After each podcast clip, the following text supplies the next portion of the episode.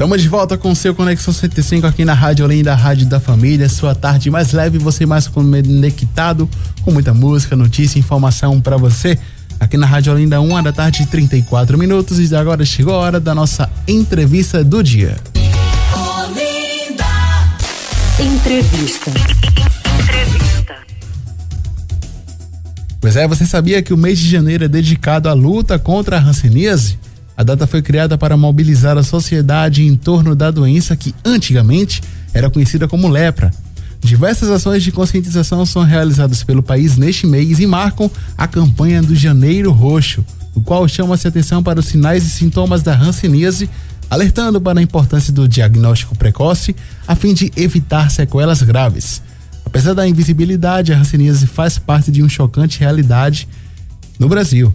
O país é o segundo com o maior número de casos no mundo, atrás somente da Índia. Hoje o nosso bate-papo é com a doutora Ana França, que é dermatologista e vem para desmistificar e principalmente nos orientar sobre a importância dos cuidados em relação à hanseníase. Muito boa tarde, doutora, e seja bem-vinda ao Conexão 105 de hoje. Boa tarde, Gabriel. Te agradeço estar aqui falando de uma doença, infelizmente, ainda presente, né? No Brasil, o Brasil está entre cinco países no mundo que ainda tem hanseníase. Está no segundo lugar, como você bem falou na introdução né, da, dessa, dessa conversa que a gente está tendo hoje. Uhum. Então, é uma doença, infelizmente, ainda muito prevalente, ainda muito comum aqui no Brasil. Pois é, doutora, assim, explicando, né, começando o nosso bate-papo, explicando para os nossos ouvintes, do que se trata a hanseníase? É, como podemos considerar esse caso dessa doença? Pronto. Hanseníase é uma doença infecto-contagiosa, ou seja, é uma doença causada por uma micobactéria, né, chamada Mycobacteria leprae. É, é, uma doença de transmissão geralmente intradomiciliar, ou seja, dentro de casa, né? Por isso que é muito comum em países mais pobres, países com mais dificuldade, que muitas pessoas ficam aglomeradas no ambiente pequeno. Sim. Então, essa, essa é, transmissão ela é feita por via respiratória, por microgotículas de saliva, é, com esse convívio contínuo.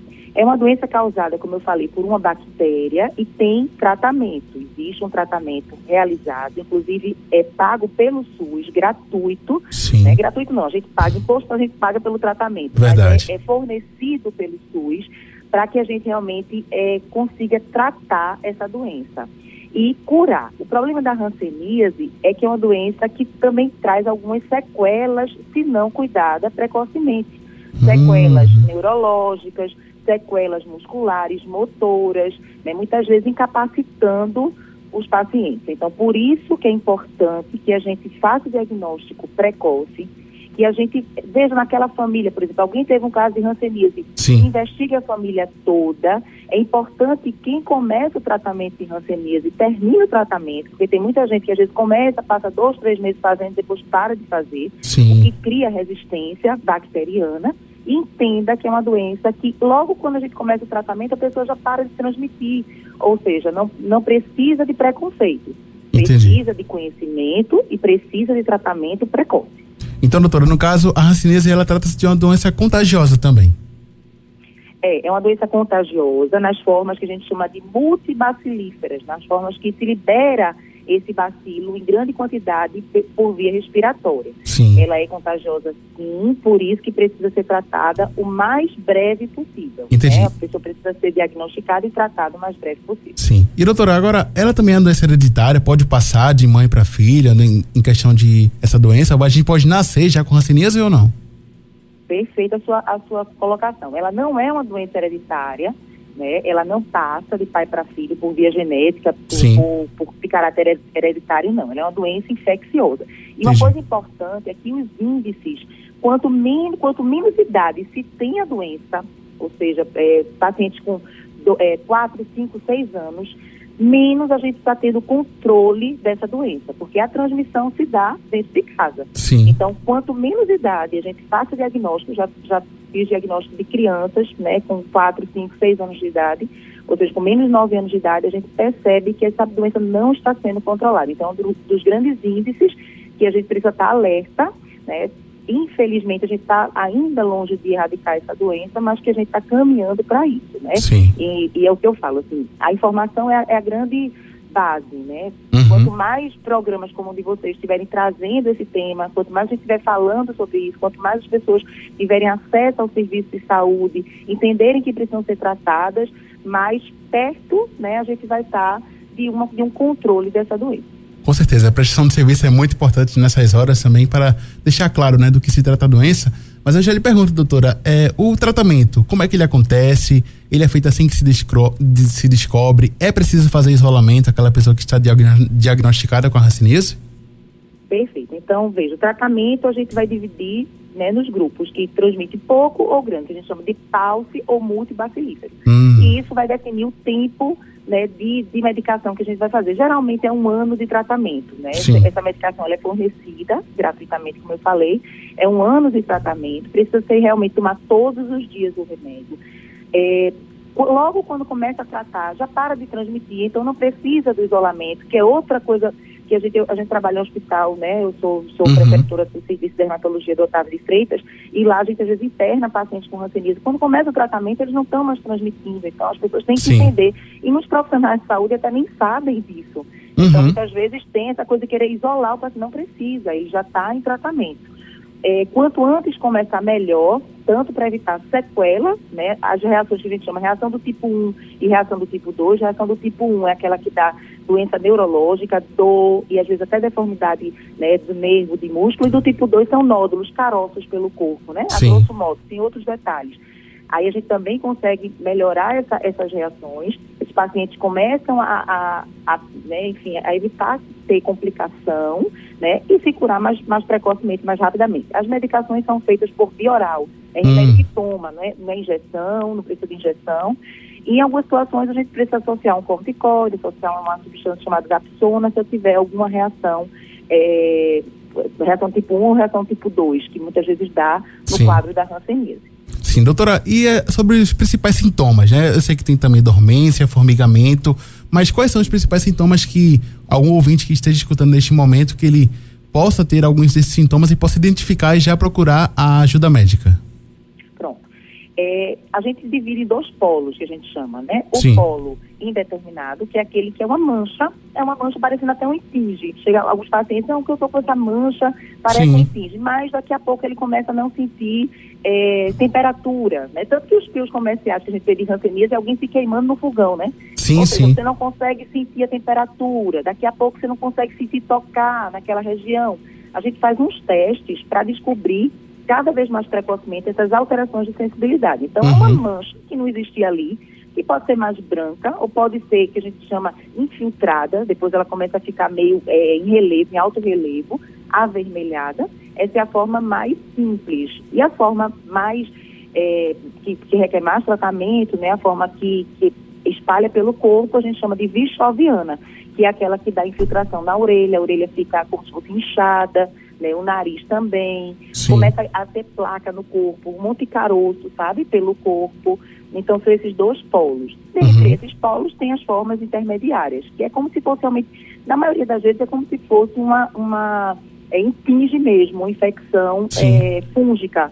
Né? Você olha assim, parece uma infecção de fungo. Então, o olho treinado do médico dermatologista, ele consegue definir. E a gente faz alguns exames. Que exames são esses? Exame físico, os exames do teste de sensibilidade, né, que a gente examina o paciente todo, vê toda a parte né, dos nervos, avalia o paciente inteiro. Uhum. Alguns pacientes precisam de biópsia, que é tirar um pedacinho da pele para a gente analisar, né, ver como é que está dentro da pele. E outros pacientes baciloscopia. Baciloscopia é um exame que também ajuda nesse diagnóstico, para a gente conseguir ver o, o bacilo, né, a, a micobacteriose, e tratar. Então é feito dessa forma.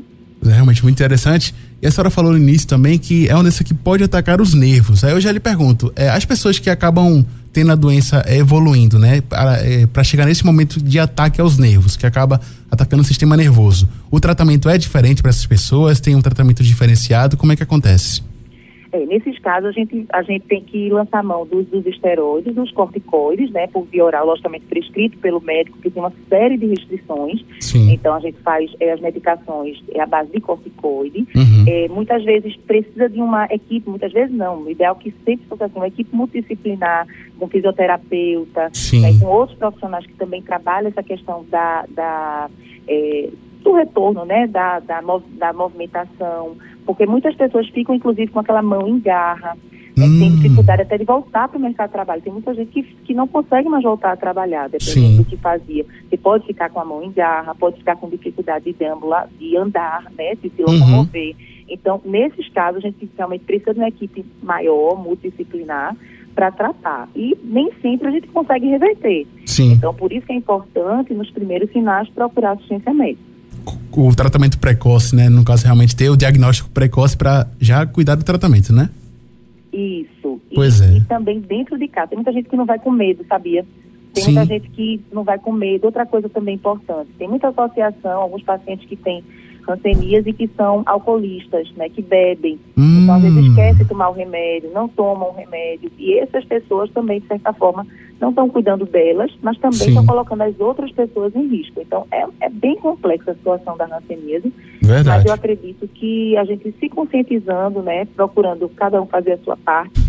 Uhum. É, você na comunicação, eu no trabalho, né, eu trabalho lá no, no Otávio de Freitas, a gente lá é uma referência de hanseníase, Uhum. né, é, e aí a gente recebe os pacientes e faz todo um tratamento, não só de dar medicação, de orientar né, a, a pessoa, mas de orientar a família, de explicar o que é a Sim, doença, com certeza. realmente é, controlar, né.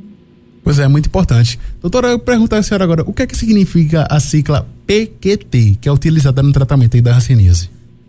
É a, poliquimio, a poliquimioterapia, ou seja, Ah. é um tratamento de, de várias medicações que a gente faz, uma associação de medicação, né, de, de antibióticos, Sim. e aí a gente chama de poliquimioterapia. É o Ah. tratamento com essa quantidade de, de, de droga, né, de medicação. Sim, sim. Compreendo. Doutora, daí a gente já está caminhando aqui para o final da nossa entrevista. Desde já, muito obrigado pela sua participação, pelas suas colaborações aqui, explicando, né, falando aí sobre um pouco sobre o Janeiro Roxo, sobre o tratamento e a prevenção contra a hanseníase. E desde já, agradeço a senhora e deixo esse último espaço para a senhora divulgar aí onde atende, onde as pessoas podem lhe encontrar. Pode ficar bem à vontade. Gabriel, eu que agradeço, eu que agradeço. A gente está falando de uma doença muitas vezes estigmatizada e muitas vezes que as pessoas nem, nem falam tanto, né? Sim, Porque é uma verdade. doença que infelizmente atinge as camadas sociais né, menos abastadas, atinge pessoas que menos, menos favorecidas, Uhum. né? E a gente precisa falar sobre isso, a gente precisa eh, falar sobre essas doenças. A hanseníase é uma doença que tem tratamento, que tem controle, a gente precisa diagnosticar precocemente. As pessoas precisam, porque antigamente era chamada de lepra, né? Então Sim, as pessoas verdade. ficavam isoladas, caía pedaço do corpo. E ainda hoje muita gente é, traz isso para a gente nas, nas consultas, quando descobre que tem hanseníase, é um grande impacto. Né? Então, que, que as pessoas realmente consigam entender que dá para controlar, que dá para tratar, mas que tem que fazer o tratamento certinho. Então, eu atendo no serviço público, eu sou Uhum. médica preceptora do serviço de dermatologia do Otávio de Freitas, Sim. tenho um serviço de formação de dermatologista lá, um dos cinco do estado, e atendo na minha clínica que fica lá no Empresarial do Rio Mar. Estou à disposição de vocês para sempre que eu puder estar trazendo informação e estar ajudando de alguma, de alguma forma né, a veicular Sim. essas informações de dermatologia. Viu? Muito obrigada. Muito obrigado, doutora. Feliz ano novo para a senhora. Feliz ano novo. Um abraço. Um abraço. Conversamos aqui com a dermatologista, a doutora Ana França, falando sobre a hanseníase e todos os cuidados que você deve ter e conhecer um pouco mais da doença, né, desmistificar, né, várias notícias, várias informações que são incorretas. Você conferiu aqui na Rádio Olinda, lembrando que essa entrevista fica disponível no nosso canal de podcast. É só acessar radiolinda.inf.br/podcast.